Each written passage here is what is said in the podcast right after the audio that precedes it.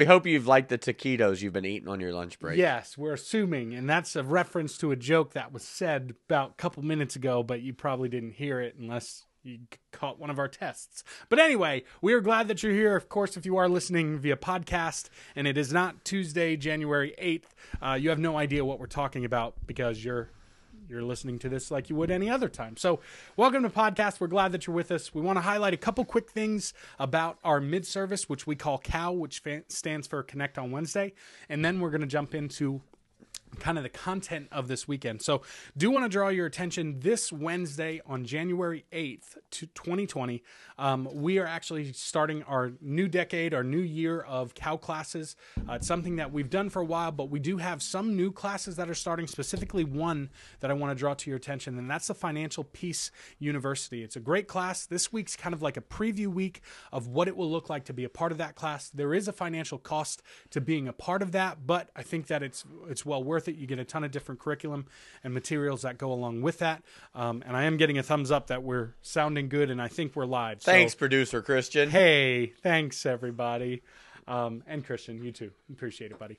So, Financial Peace University, it's this starting this Wednesday. If you're interested in it, you can come on out. Even if you're not sure if you're interested in being a part of that, this is a great week to kind of check it out, to hear about what you will do in that course, and then you can kind of decide whether you want to come back to it or not. So, by all means, if you want to stop by that one, we've also got a testimonies class that was started back in in December, but you can jump in at any time that testimonies class is going to be continuing this week as well as teaching through the bible which is one that's been ongoing as well so any of these you can kind of jump in at any time the financial peace one might be a little bit of a different category because i think that is kind of builds upon itself um, but you can hear more about that this week Yeah, so, no fee this week. I think it's like a hundred bucks. We have some Right. scholarships available if that's the issue. Yeah. But uh, this week, you're gonna show up, kind of get a feel for it, see if you want to do that, and then register for the class after that. So just pop in. Yeah. Yep. And as always, if you're interested, you know, connect on Wednesdays, our midweek service there. We always do a meal at 5:30 to about 6:15, so you don't have to worry about, you know, rushing home from work and trying to get the kids fed and then trying to get here. We've always got kids program, we've always got youth programming that's happening. So, um, come on out, suggest a donation for that food. Um, it's like 5 bucks each or something. Five bucks adults, three dollars kids. Yeah. So, it's it, it's really just come Cheaper than out. Taco Bell. Oh, it's for sure and better. So, anyway, want to encourage you to come out to Cow Connect on Wednesdays, but that is not really the main purpose of why we do this. So, again, overtime is where we get to talk about the weekend services, anything that like didn't make it to the to the actual message, kind of where we can do a little bit of a deeper dive of that message. And this week we started a brand new series called This Is My Year. So, do you want to kind of give us the uh, the rundown of what we we started this past week? Oh yeah, yeah. So new series, uh, new book of the Bible. Yeah. Uh, so um, we are unapologetically biblical here. I love reading the Bible, love talking about it, and man, it's so beneficial to our lives. And I think it, the the more we can color around that and help people see it, the better it is. And so, uh, kind of how it works is we typically go through kind of a portion of scripture is like uh, during the Christmas series, we're looking at just a few portions of scripture. And Luke, we've been through Genesis, we've been through Exodus. So Yeah. um, so as we, we've been through the book of Acts, and so as we kind of have thought through this year, um, one of the things that we do at our church is uh, because we send kiddos to Kid Zone. You don't have to; you can bring your kids with you, but we do have kids ministry, about 150 kids each week, and um, some of the reason for that is growing up as a pastor's kid, and what I learned to do was be still, be quiet, and be and find a way to not be bored in church, which meant you know coloring, Yeah. drawing, doing math, or whatever it is. So I just learned how to be quiet for an hour and learn or get nothing, right? And so I don't want to do that. I want your kids to be able to understand what's going on, and so not that they can't in the church service, but there's just something really valuable about being able to be around you, their peers and Right. learn the same scriptures. And so what Right. we do is what we teach on Sundays and Saturdays in the sanctuary in our worship services. The kids are, are getting a the kind of the same material, same book, and that. Um, and uh, and Kid Zone, and so the curriculum we use is the Gospel Project, and really neat how they uh, do it for kids. They point to the gospel, even the Old Testament. They're always talking about how Jesus is hero, Jesus is savior. And so as I was kind of sorting through the new year and trying to imagine some different books, some different things we should look at, I was just working through the curriculum and thought, oh, I don't, I don't, I don't I've ever taught a series on judges. I've taught you know ten years now, but never taught a, a series on judges. And so thought I started looking through and go, oh man, this is really good stuff. And yet you wouldn't think about it for a brand new series and a brand new year. You, Right. you know, like a uh, kind of it's kind of uncomfortable to say. Probably shouldn't, but oh well. Um, typically in the beginning of the year, there's like sexy series, like because people are maybe coming back to church for the first time or interested in church. It's kind of like a kind of uptick in attendance, and so they do it on marriage or sex or finances or Right. whatever. Kind of those like, hot yeah. topic Yeah. issues, right? So I was like, oh, the Book of Judges. That's where I want to go. to church. Yeah, that's But as you, but it, as I started looking through it, and I Yeah. just thought, oh my goodness, I, I so identify with the story because the story of the whole book of Judges is about a people group similar to us who were interested in the possibility of a God, right? That's where most of us would be, not all of us, but the majority of us, at least the ones in our church, but even the ones showing up this week or next week are going.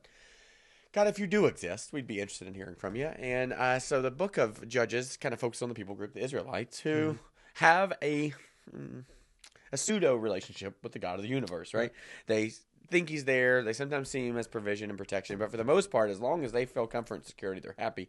And so, kind of their pattern is they would see all the hope and possibility of with God, and then when God didn't come through in the way that they wanted him to, or in the time that they wanted him to, they'd go, "Okay, Jesus, you no longer take the wheel, or God, you no longer take the wheel. You can be my co-pilot."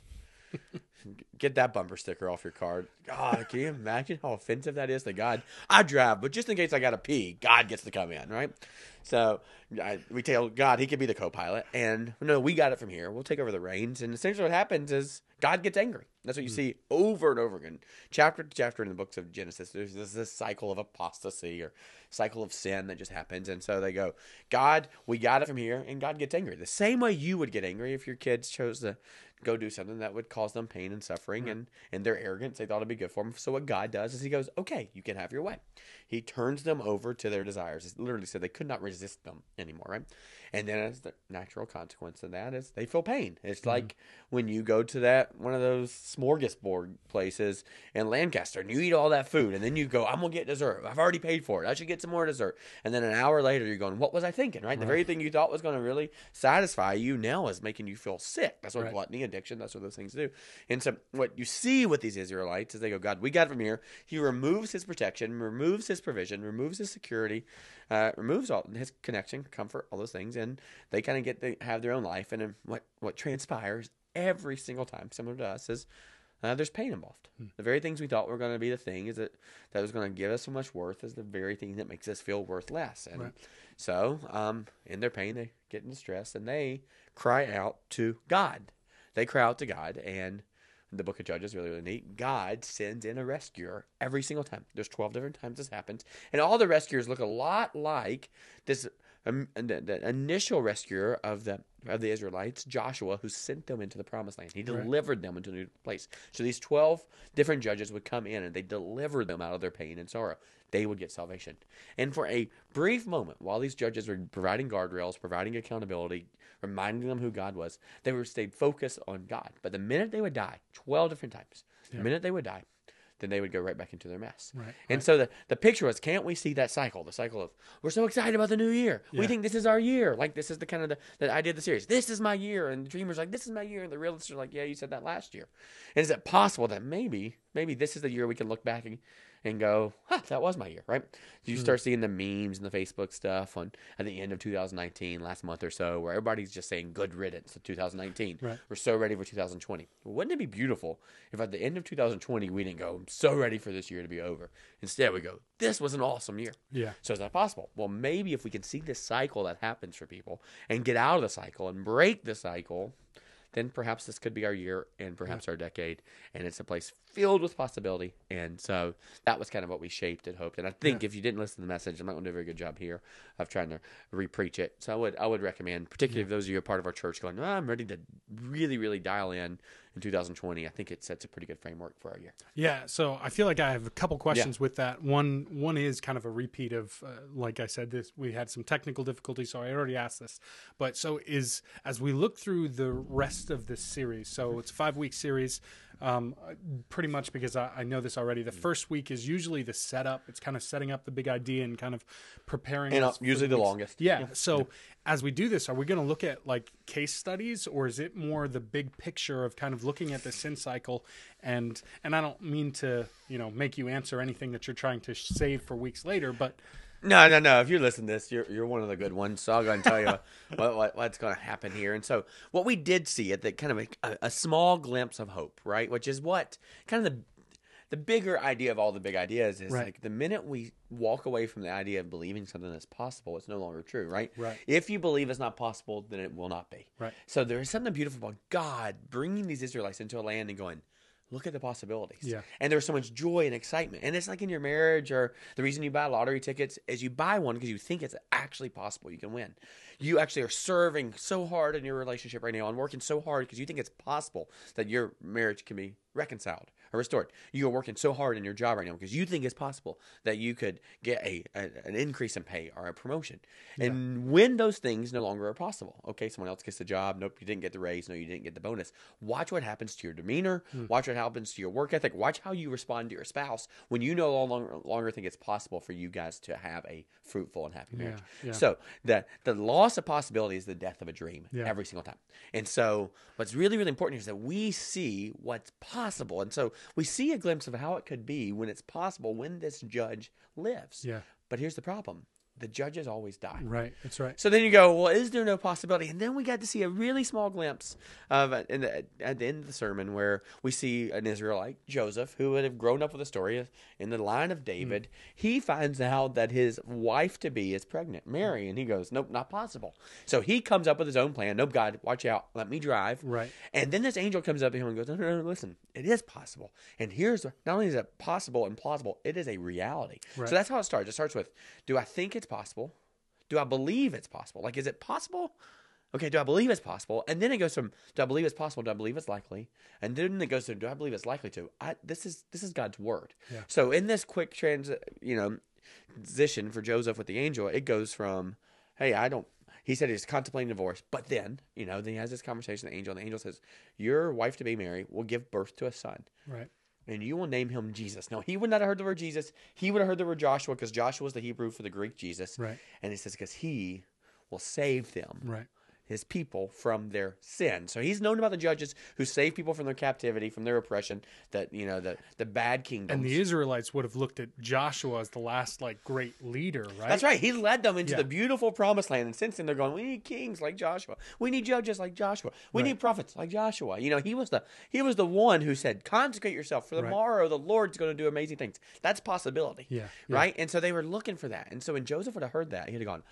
He is going to send a rescuer. Right, right. He is going to send a deliverer. But when he would have heard that, he would have said, Is he going to save us from the Roman government? Yeah. Is he going to save us from poverty? Is he going to save us from oppression? Is he going to save us from the. No, he's going to save us from what? Yeah. Right. our sins. And Right. there we get the whole picture of the sin cycle, the picture of this. And then we realize our enemy's not our spouse, our job, or whatever it is out there. Our enemy's not the right wing or the left wing or the whoever's, you know, on the ballot box. That's not our enemy. The, the worst enemy you and I have is ourselves. yeah. The person who speaks to you the most in the most negative light is yourself. the person who causes you the most pain Yeah. is you. And so now all of a sudden we have this beautiful picture that this Savior who comes to save is going to save us from that, our sins. And Yeah. what's really beautiful about this is all the other judges, they brought this hope of possibility and they got all excited, but then the judges would die. And it says they went back and, and it got worse and worse and worse. Right. The one thing that's different about Jesus than every other judge, he doesn't die. Right. Even when they killed him, he came right back to life. and That's so if that's the case, then now all of a sudden we have a rescuer and a deliverer who never ends. Yes. Yeah. And if he, like the judge in the in the Old Testament, were there to guide them and care for them for as long as they live, then what does that say about our rescuer and deliverer and how long we get to do that for? Right, right. If he is eternal, then perhaps it's possible that we get to live in that for eternity. So that's the big idea. And now we're going to see these different judges who are going to give us a glimpse. But here is it's a really um neat book, and you'll hear more about this on Sunday by a guy, a guy named Carlos Whitaker. He, he's a, got a big uh, Twitter, Facebook, Instagram following. He was a worship and service program director guy at North Point, um, and he and he writes a book called Kill the Spider. Okay, Okay. you're getting way too much fear. You'll hear it again Sunday. But in the book, To Kill the Spider, it was this kind of this parable his dad told him that you can go and you can clean out the spider webs as much as you want to, right? Keep cleaning them, keep cleaning them. But what's going to happen? They're going to come back Right. unless unless you kill the spider Right. unless you kill the very thing that's creating the web Right. then you're just going to keep having the same thing so the issue isn't cleaning out the webs which is what we do every year Yeah. It's that you actually have to kill the thing that's creating the web Yeah. and creating the chaos and creating the snares and the traps. So what you're going to see, gosh, I'm giving you way too much material this week. what you're going to see is you're going to see these judges show up, and you know what they do? First one in particular is such a gross, disturbing story, and it's so opposite of the rules of engagement, which is you're supposed to leave the the the the, the, the, great men alone. The old men they send the young people off to die, right, Okay. in war. And what you see is you see this judge go right at, after this obese king, and it literally says he stabs him Yeah. a foot and a half into his stomach with his left hand, and the and the, the sword breaks off into this guy, and it never even gets to the rest of his body because that's all fat, foot and a half, and then he dies of this infection. Literally, this infection invades his body, and he dies. So, what does the judge do to free the people? He kills the spider. Yeah. So part of this is trying to go, okay, what is it that if, if sin's no longer our master, if Jesus has come to save us from our sins, what is that spider that's crawling around her life? So Hmm. Yeah. oh, keep coming. So that's not enough not to show up. Yeah, there's a preview. Isn't that pretty neat though? Yeah, pretty that neat, is pretty, neat, cool. yeah. I do. So, kind of jumping back to this, I I might be kind of reversing a little bit as I hit the microphone. Um, might be reversing a little bit in the the message. And basically, you talked about in the beginning, maybe it was even the setup as you're talking about the new year. You you kind of boiled people down to two two categories. I love doing that. I love, love, man, I love being a reductionist because Yeah. those people are the ones that are fun to talk to. Yeah, so you basically said that when it comes to New Year's resolutions and just maybe in general, there's kind of two groups. There's the dreamers and then there's the realists. The wows and the hows. Yeah, Yep. that's right. And so, even in this, though, as you're talking, what I'm hearing is that if we become, it sounds as if what we need to do is is still be a dreamer when it comes to the things of God, when it comes to what He's He said He's going to do. If we get to a point where we're the the realist. Um, then maybe we start to miss out what God has for us. Like, am, am I hearing that correctly? Not, No, I don't want to. You know, I wouldn't. I don't want to. I'm a. I'm a dreamer, so Yeah. I don't want to celebrate the dreamer because what the dreamer needs is focus. Yeah, right? Focus, not on all the other stuff. Like what what I'd like for them to see about possibility is what does God think is possible? That's the question, Yeah, right? right. What does God think is possible? So I'm I'm actually rather address both the dreamer and the realist. Hey, dreamer, what does God think's possible in your life? Focus on that. Yeah. Hey, realist, no, no, no, you don't think it's possible. That's fine. That's fine. You have every reason not to think it's possible, particularly if you've had been let down, messed it up. So I'm not asking you what you think's possible because you go nothing, right? So hey, dreamer, dreamer, we're not talking about all the other things, all your good ideas, all your cute stuff, all the different plans. What do you think that God thinks is possible for you? Latch onto that. Yeah. Latch on that. Hey, realist, realist, don't shut this down because this isn't about what you think is possible. right. What do you think God thinks is possible? So, in both ways, it kind of, one way, it kind of narrows the focus. The other way, it kind of opens the door. Right, so, right. like you imagine, like this big wide gate. What both of them need. One of them has this gate that's completely closed, and that question pries the gate open a little bit for the realist to go. I didn't think that was possible, Joseph. Joseph, Joseph, you're a realist. That's not Yeah, possible, right? yeah. But it is possible. Yeah. So that's what Mary says. When nothing's impossible for God. She responds. Nothing, you know, and he goes, ah, I don't know. You got a dreamer and a realist right there in the room together, right? Yeah. She treasures and ponders things. He goes, I'm not sure, right? So for both of them, it's kind of like these, this, I imagine an elevator doors, right? One of them's going, ah, can I just get enough of a crack to kind of slip through? Yeah. The other person going, okay, I just need to focus where I know exactly where I'm supposed to Mm. go. So it just depends on your lens there of going focus Yeah. or possibility. I, I feel, and I think I, I've had time to think about Yeah. this, and I think it depends on what it is. I feel like I can play both sides Yeah. of the fence of dreamer to realist. I, I would guess my default is probably more the realist. I'm more okay. Well, how? Like I, I just I think that that's how my mind works. Let's figure out how how to get that and how to process and how to figure that out. Yeah, yeah, you're a. We talk about this. You're a.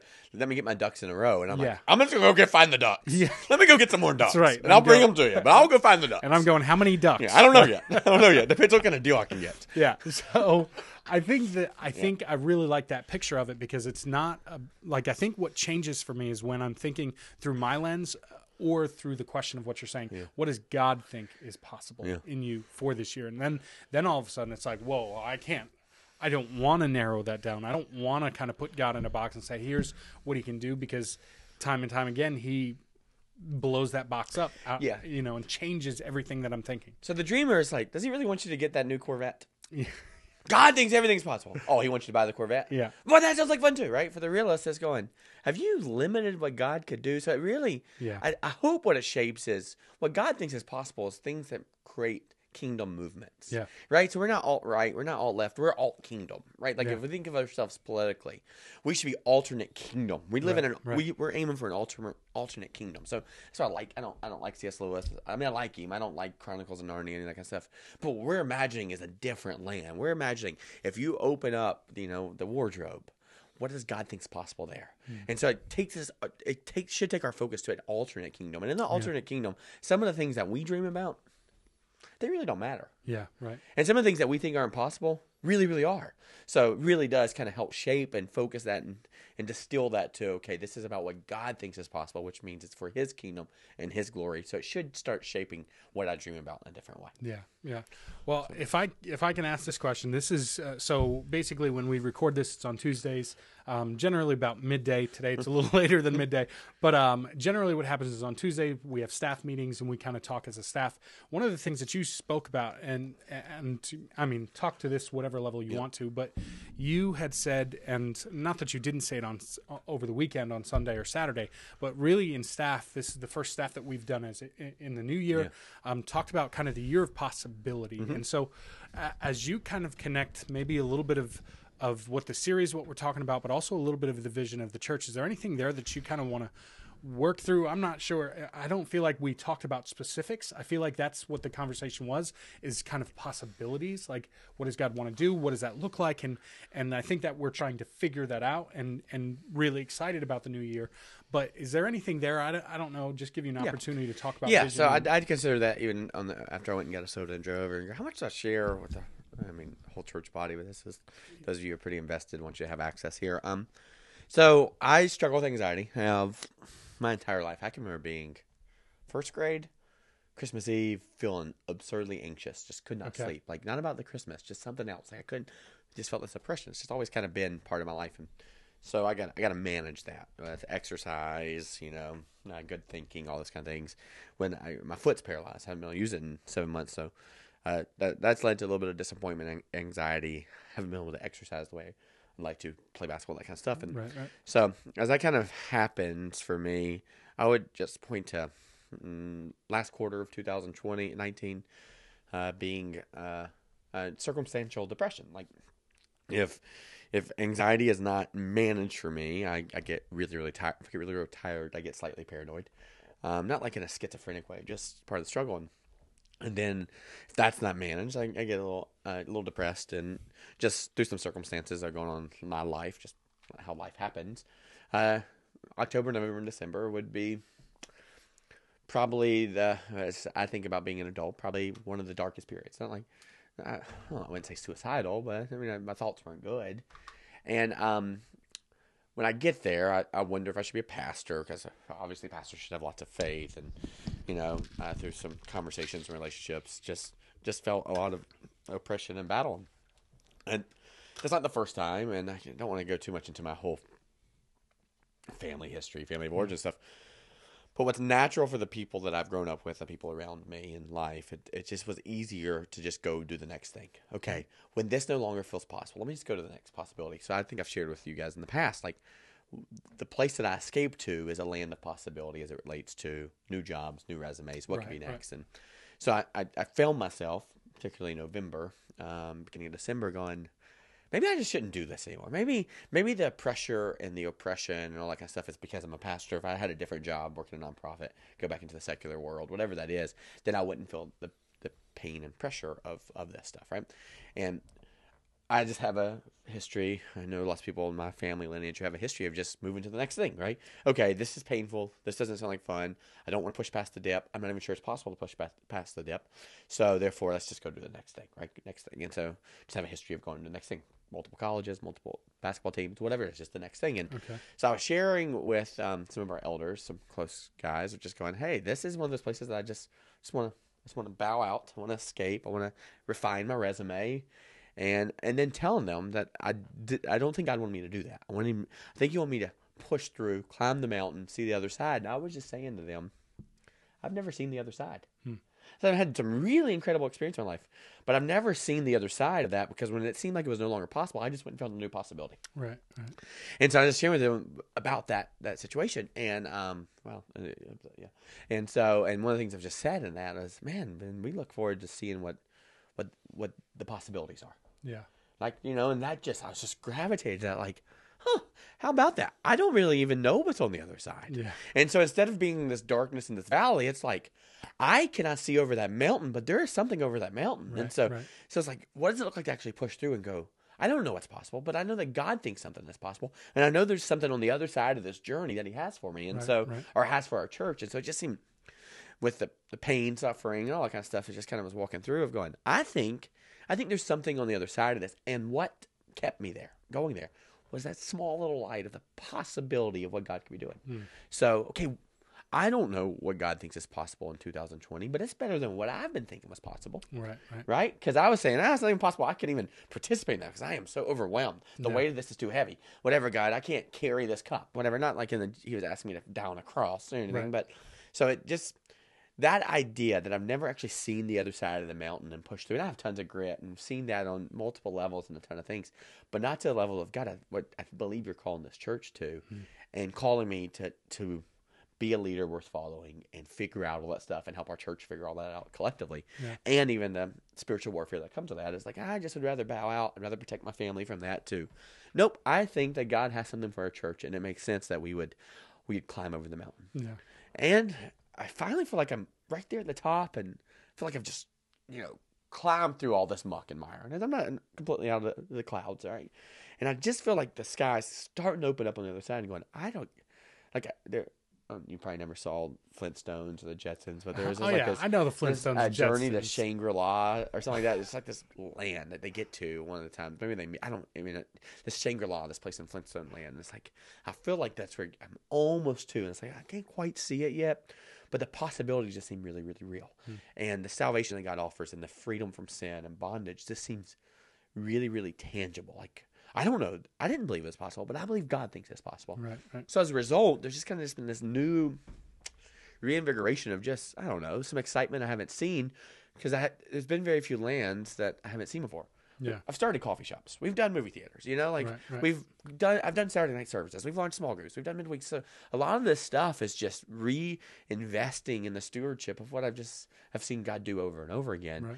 You know, like yeah, it's just been part of the journey. How do we get a good steward of all the space? How do we build walking trust? Like that just seems like the natural progression of just what I've always known and seen. And so there just seems to be this this veil being pulled back of just a Hmm. completely different world that's available to our church and community and so all that is kind of shaping the cycle that I've kind of experienced and Right. uh, okay God let me just take back over the wheel and seeing it for an entire group of people and wanting our group of people to break the cycle like Right. let's not be the israelites let's not do this for our kids let's let's not bow out let's not flee let's not take the will back let's actually model what it's like to go no no no we have a perfect judge Right. Right. who is going to free us and deliver us from all these things. And so, anyway, that's where kind of the last three months have been trying to sort through what is Okay. it that God wants me to teach our folks, and what uh, the idea of yes, God wants to take new territory through us, but before He does that, He's just got to take some new territory in us. Right, and right. so, there's just some territories in my life I didn't even know existed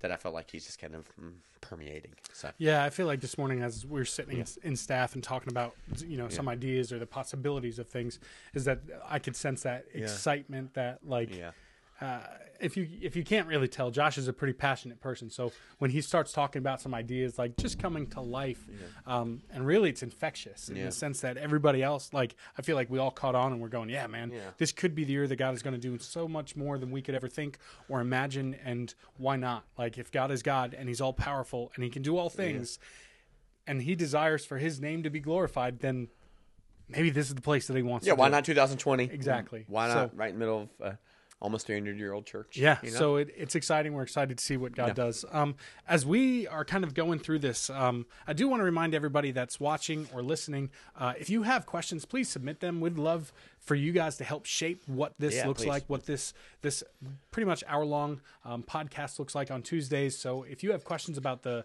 the series that we're on, if you have questions just kind of in general in life, you you know anything that you want to kind of bring up, you can either email us at overtime at clcfamily.church Or if you're here on a weekend service, you can just fill out kind of the back of a bulletin. Bulletin looks something like that, um, and then just drop that question in the offering baskets on your way out. Um, we do have one question that I, I, I guess I'll jump in and Okay. ask this one. I think that um, it's it's written in a little bit different format, so I think that the question here is. Uh, they were making a statement that says it's possible that all men are saved in the name of Jesus, but the question is, is what changes um, the entirety of mankind from continuing to live on the wheel? Um, and I'll show you that question if you want to see that. I, I think that I'm explaining that one correctly. It wasn't just worded out; it was, it was formatted a little bit different. So if I don't have that correct, um, and you're listening, Drop us an email, Yeah, drop us an email. L- Let me know if that's my mistake. I apologize. Yeah, so here's the lie that you can get off the wheel.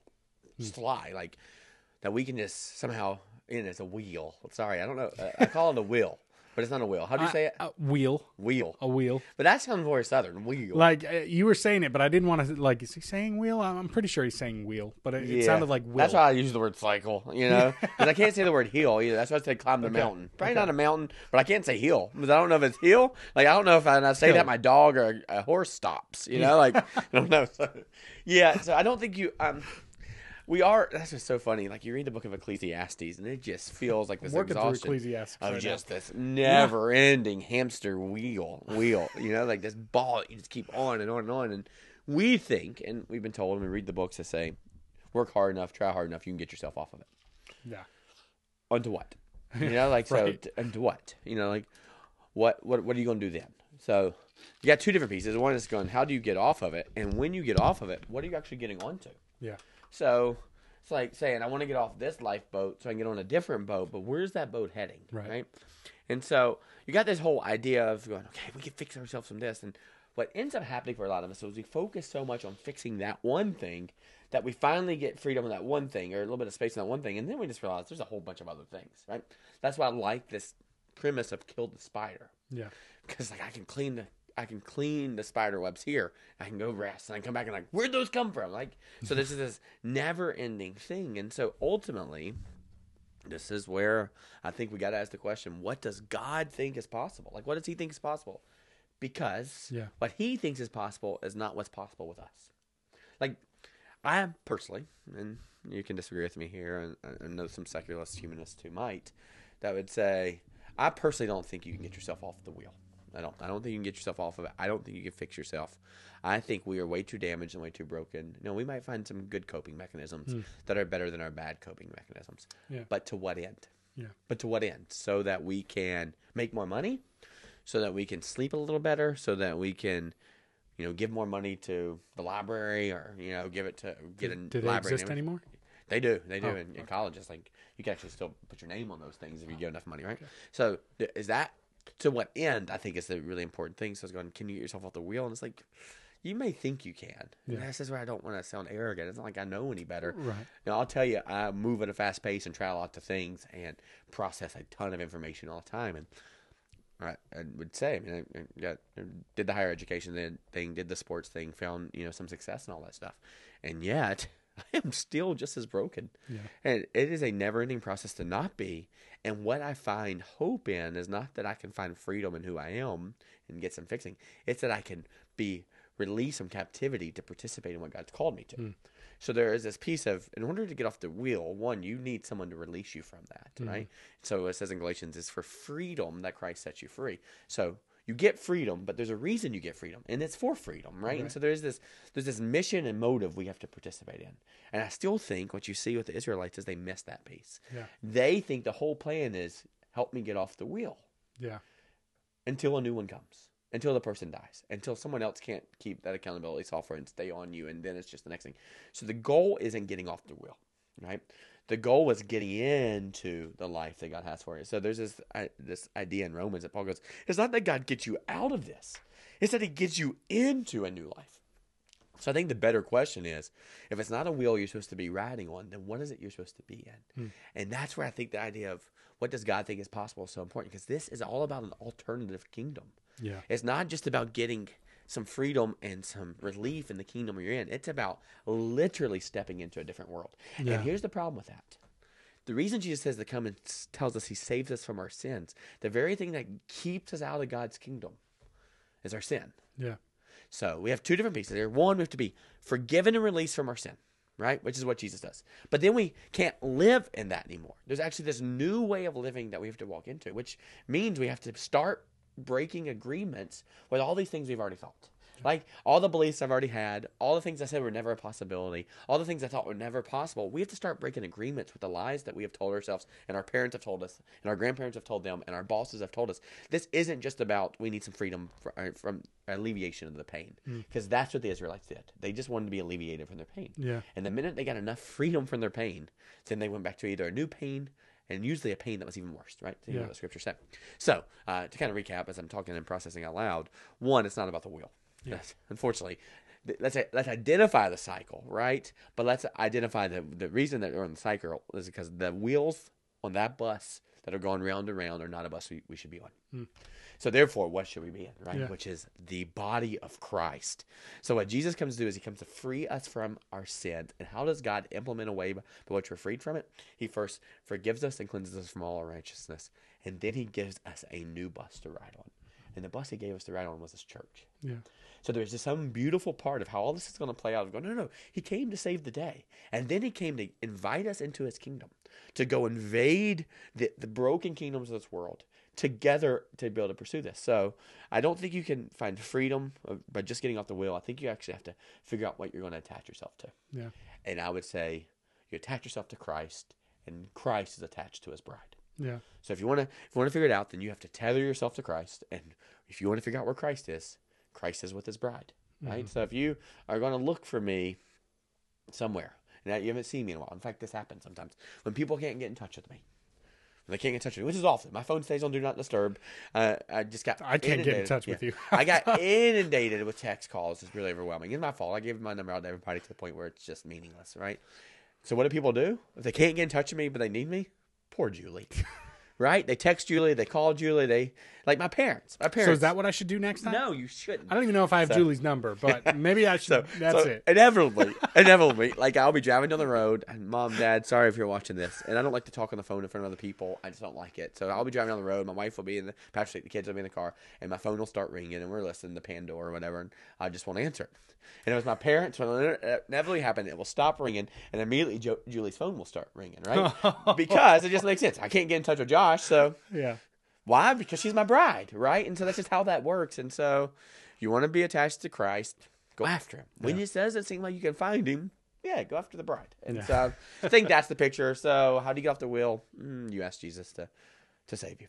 Yeah, I've, I feel like this is unrelated, but as you were talking, I, I thought back. I- I think it was two weeks ago uh, when you're talking about the difference between you know wanting a stress-free life, but also wanting to do something Significant. That, that was this week Like, too. There's a was lot that of material. Oh my gosh, there's man. a lot of material. I couldn't remember. I was like, I, I didn't write it in my notes, so it must have been two weeks ago.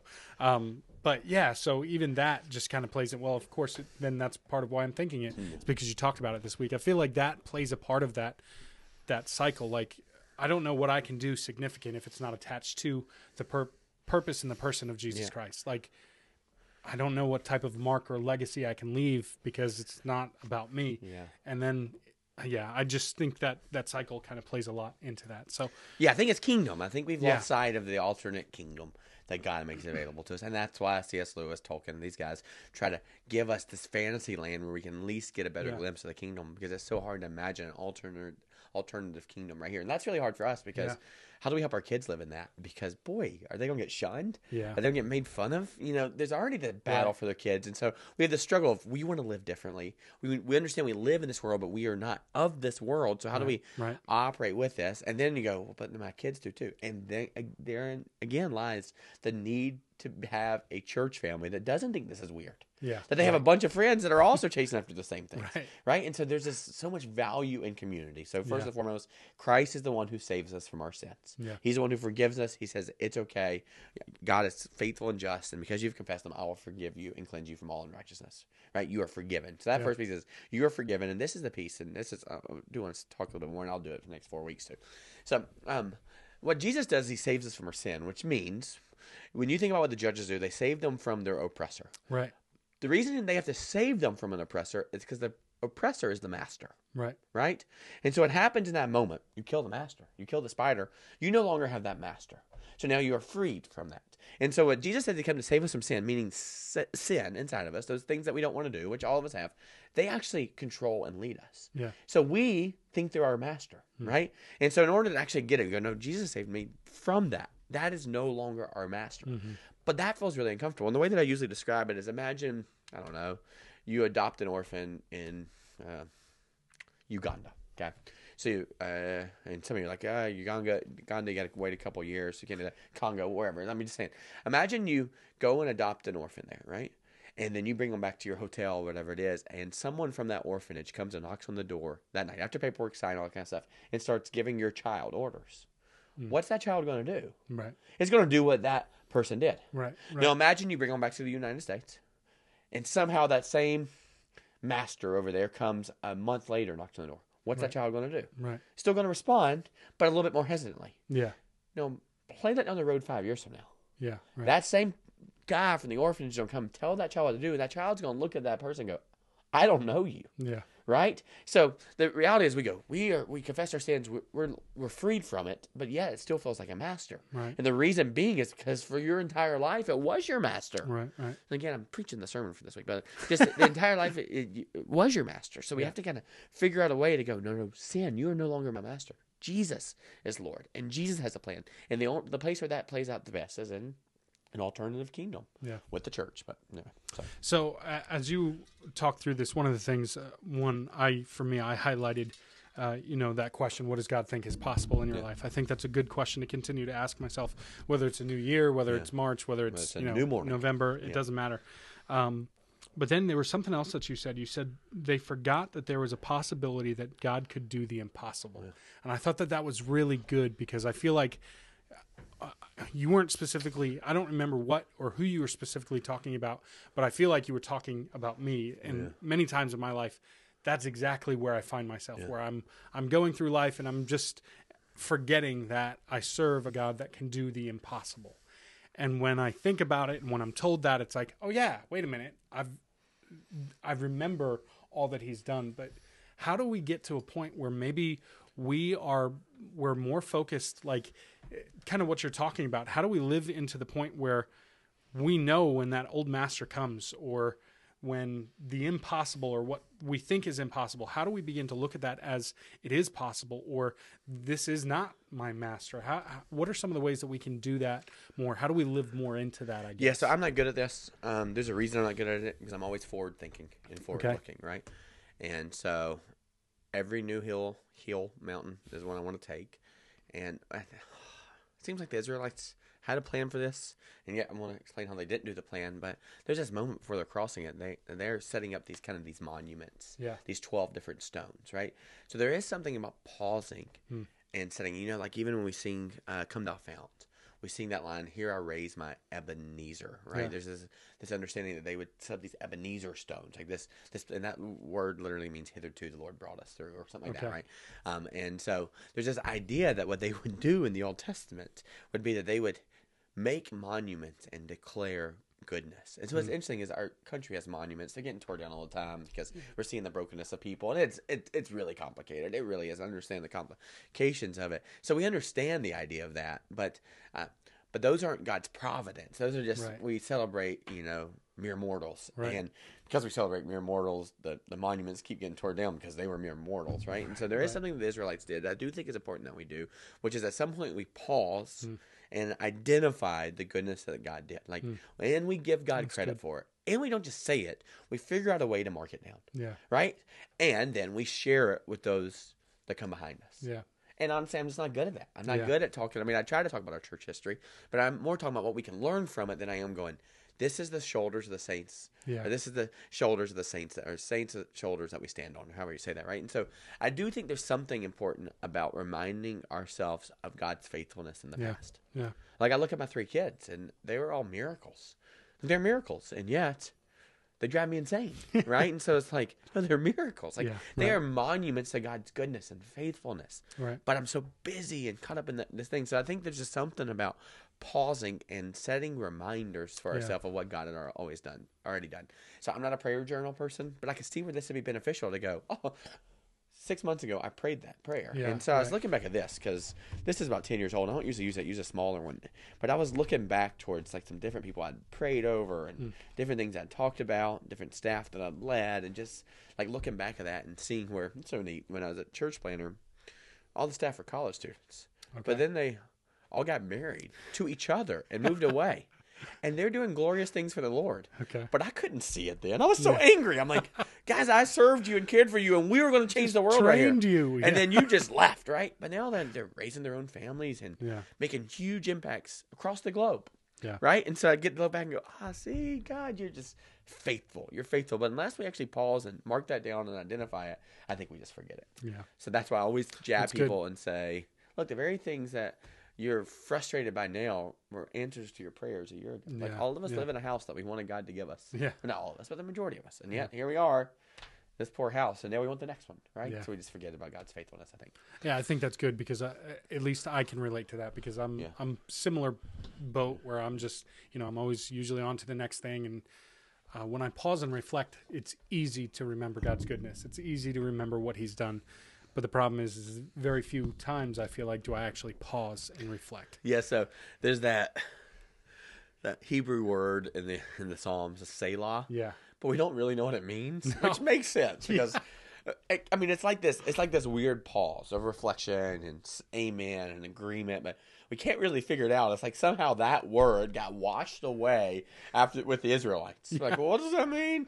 The, you know, the Romans and Greeks come in. Don't have time for that. Forget it. You got time to lean. You got time to clean. You know, like, and so it is kind of interesting to think about. Like, even that word in the yeah, Hebrew, we that don't is funny. so maybe perhaps it's just that. Maybe Yeah. it's just pausing and thinking for a moment of the goodness of God and our gratitude towards that. By the way, Yeah. there's no scientific evidence that that rewires your brain.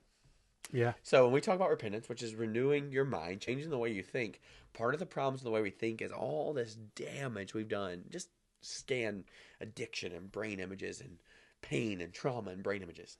Our brains look horrific. Hmm. I mean, it is, you know, like 20, 30 years ago, they started showing you the lungs of Yeah, people, right. and it changed people's viewing of smoking. You should see what it is now with brains. I mean, hmm. the, the brain image is out there. Hmm. And so what they are identifying is grieving along with other people. The church is a beautiful part of this, and gratitude are things that actually rewire your brain. And hmm. so, it's amazing. if nothing else, if nothing else, what if it's possible that just your gratitude is how God decides to rewire your brain and give you new life in that? Yeah. So, So if you don't believe it, you don't believe in Jesus. Try it for yourself. yeah, yeah. See how that. No, works. it's not possible. You're right. Maybe say it's not possible. Uh, so as we were reading through this, and uh, I feel like I've read Judges multiple times. Like I, I can't say that it's probably one of my favorite books. I do, you know, really love the story of Gideon, as I'm assuming that we'll get oh to. my gosh, I can't wait to Um, Gideon. but so, and I don't want to give anything away. But as I read through it, verse 23 of of uh, chapter one really stood out to me. I'm trying to find it right here so I don't misquote it. And you were talking about specifically in that sin cycle. So again, for those of you that maybe didn't hear it, or just a recap, you talk about it was like possibility, what is possible with God, and then there's a rebellion. Then God gets angry. There's a pain in that because we start to get Yeah. when God removes His blessing and His His His protection. There's pain in that, and then a repentance and a salvation. So it's in that sin cycle that you were talking about that pain. And verse 23 said said this. It says, "The Lord had allowed those nations to remain. He did not drive them out." At once by giving them into the hands of Joshua. And I just, as I was reading through that, I'm going, it's not something that I I feel like I know it, but at the same time I heard it maybe for the first time again of going, man, God really used these nations to bring about I don't I don't even want to call it punishment because it wasn't punishment. He God brought about his will by a nation that didn't follow him to correct the nation that did follow him. So I just thought that that was incredible as we read through it. For some reason, that struck me of going, man, God is so good that he would use those that don't belong to him to correct those, or not even correct. Like, as we're talking about that sin cycle, it's they got what they wanted right? Like it was the choose, the choosing, the walking away from God. It was them in their circumstances that God uses this this other nation to bring about this ultimately what lead, would lead to their you know repentance and then turning back to God. Yeah, well, I'm glad you brought that up because um, I talked about this a little bit more during the 10 o'clock service or 10:45 service, mainly because there's there's no bookend on that one. I'm like, oh, you know, so sorry, guys, that was a long one. Um, but you know, we hate pain. We love love, Yeah. but I don't know that there's many feelings we get that are a greater gift than pain. Hmm. Like, get pain is a genuine gift. Like, Yeah. like right now, my son has a broken arm. We poor guy, he broke it on January first. Don't bug him about it. He won't like talking about it. Um, playing tackle football in his yard with, you know, barbarians, and uh, so he's got a broke arm. And, Also uh, neighbors? Is yeah, that what that's right. mean? Yeah, and so uh, which is awesome. I'm glad that you're getting to do that. It's good for him. Um, but uh, so that was on the first, and he's been saying it's hurt. Like he's trying Pretty to tough things. though. Like uh, Yeah, yeah. So finally, we go to the doctor yesterday because he had a checkup. So it's like, why go early if we can see Yeah, maybe yeah. a sprain? And they went and had us um, do uh, an X-ray. We found out last night, and so. But the thing is, is for most of the week he hasn't been doing the things he normally does Mm. because his right hand shooting basketball, playing things. Occasionally, he's tried to play for a second. Like um, they had the the student ministry New Year's party, and they're playing Yeah. Gaga ball, and he loves that game and Foursquare, and he would go to hit, and it hurt him Mm. so bad. Like so, like he just couldn't do those things. But it's good because if he had kept doing those things, Yeah. he just would have done a lot more damage, that's right? true. So pain is just insight into Mm. that something's really wrong. yeah. That's all it is. Like pain in your body is because there's something wrong with your body, and if you ignore it long enough, it'll do more damage. Trust me. Like I am a, a a walking example of that right now. And so pain is actually a gift, and our response to pain is really, really important, right? And so it's maybe one of the greatest um, awareness tools we have. Maybe the greatest awareness tool that we've been given is pain. Pain, like nothing else, causes us to pay attention. Yeah. And so when you think about eternity being at stake and about abundance of a good life and joy and family lineages and generational curses and all these things, broken promises, all these things, like what we need is a an awakening, Yeah. right? And there's nothing that awakes our mind like pain, right? And so it is a really, really, really good gift for us, and we avoid it at all costs. Yeah. So we're going, we want no awareness. Right. We want no awareness. Take it away. Give me the pill. Give me the bottle. Give me Right. the injection. We want no awareness of our broken state. Yeah. Right?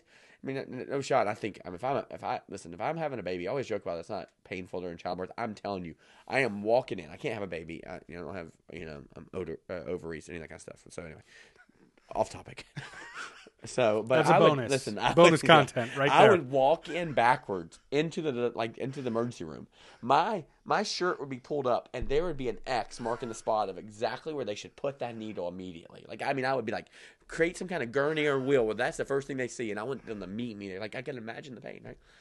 And it's actually an awareness of the brokenness of our state that that deep pain is that we're f- trying to figure out any way we can numb any kind of pain. Yeah. So all sorts of pain. You look at our world and you see the damage in it. What we're actually doing is we're numbing pain. Hmm.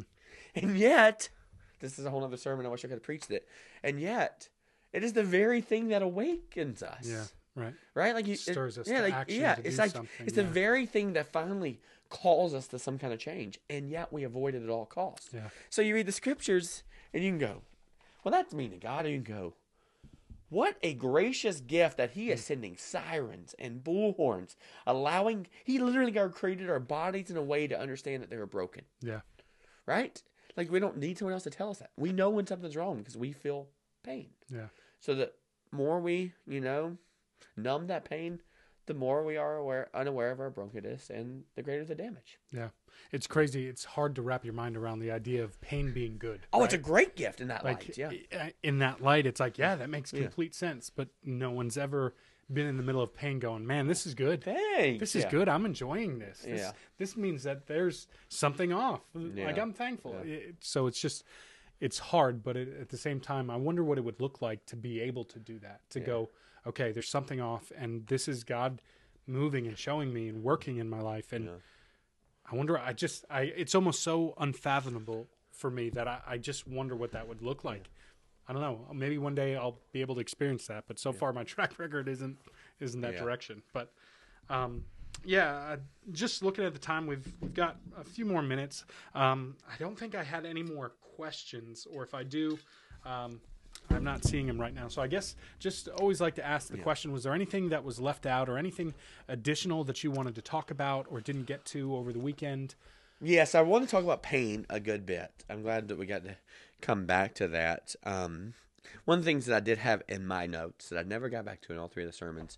So as I was reading through it, you know, it goes through 23, what you just read, Yeah, and then I uh, I wanted to go back and kind of pause on verse 17, and frankly, time just didn't allot for it, and it wasn't pressing there, but it wasn't my notes. Um, so I think it's important probably to, to go, okay, God, what do you have here, even if it's for this podcast? And so verse 17, it says this, Yet they would not listen to their judges, Hmm.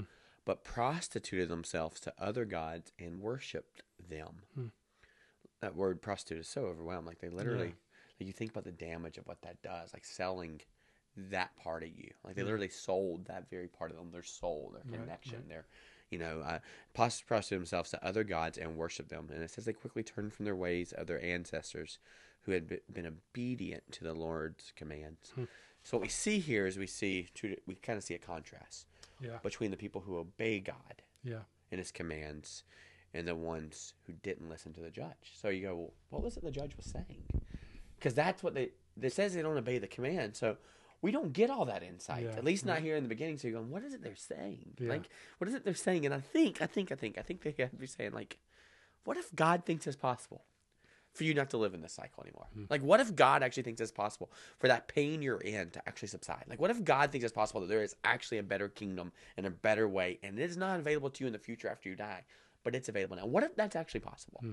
And so it just seemed they go, nah, you know, like it just literally said they didn't listen to it, like they couldn't Yeah. even consider it. So I just think it makes sense. And so we see the picture, we see that they just do it for generations, but we do see that God is preparing and showing them that there is a better way to live. And so, Yeah. by the way, there were moments of really great prosperity for these guys. yeah right, Some, sometimes it lasted 80 years. right. So, like, there are times that this judge just kept them focused, Yeah. right? And I'm going, but hey, the way that they behaved didn't just set the foundation for their life when they got to experience it, also set it for their kids and grandkids. Right, right. So, like, what would it look like for us to go, what does God think's possible for us? And how would our behavior now and walking in that possibility affect generations? Hmm. Right? We are dealing with the effects of generations as it relates to the family. Yeah. We just are. Yeah. One in every two kids are born without a dad in their home. That's not a, oh yeah, I mean, it, it's an indictment on our culture Hmm. and on the, the amount of value we don't see in fatherhood, Right. right? Like it's just ah, that doesn't really matter, right? That's just going. No, God is calling us to be men, if we're men, right, and be fathers who lead our kids and families well. And we have just abdicated that. So it's like Yeah. at some point we have to look up and go. Particularly those of you who are dropping off kids every week, like we have a responsibility to lead our kids in this way, so they don't look up in a generation and go, "Nah, we didn't really think God did anything." Yeah. Right? The reason that this generation didn't, that's feeling this, didn't think of it is because their parents didn't give credit to God or live a life or represent that kind of thing. Of Right, this is what God does. This is God's faithfulness and goodness. I just think mm, you're going to hear me beat this drum in 2020, and it's not because we're, we we met budget, largest attendances we've had yet. I mean, really some beautiful stuff, but there is just something about coming together as a community to remind each other of God's goodness and God's faithfulness. So I would say, do whatever you can Saturday or Sunday and Wednesday to get your family into this community so that we can figure this out together. Hmm. And if you're having trouble on Saturday and Sunday, let us know. I mean, I'm I am not opposed to Friday night service, a, you know, a Monday evening service, whatever it is that we think is the best way for a church body to get together and remind each other of God's faithfulness and stay committed to the Lord's commands. You're going, what if I don't know the Lord's commands? That's all we do around here Yeah, is open up the Bible and talk about what He's calling us to. yeah, So it'd be really beautiful for us to get to do that together. yeah. That's, what I would say. Yeah. Okay, well, thank you so much for joining us. Good job. We got about like one minute left. Nice. Ten Look at seconds. that. So, so uh, thank you for joining us. with words. Yes, so efficient. So thank you for joining us. Uh, uh, just a reminder: if you're listening to this via uh, the website or if you're listening to this via Facebook, you can get us uh, on podcasts as well. So that's through the iTunes Store or Apple. You can get that through your podcast. You can also get that through Spotify. Um, a couple other kind Yeah. of And if you're listening and you go, I'd actually like to watch it. Yeah, maybe that's that's right. worthwhile to you. You can actually just go back to our website, clcfamily.church, click on media, and you'll see the overtime videos, Yeah. sermon videos, ser- sermon audio. All that's actually uh, Yeah, cataloged. so we well. post that audio, we post that video there, but then you can also get it through podcast. So yeah, clcfamily.church for pretty much all the podcast Yep. search, and then clcfamily.church slash media for pretty much the video and audio, and you can also find the messages and everything else there. So uh, we hope you guys have a great week. We hope you have a fantastic new year and start believing that this is the year of possibility, that God can do incredible things, and why not this year? Yeah. So thanks for joining us. We hope you have a great week and hope to see you tomorrow night at Cal. Perfect.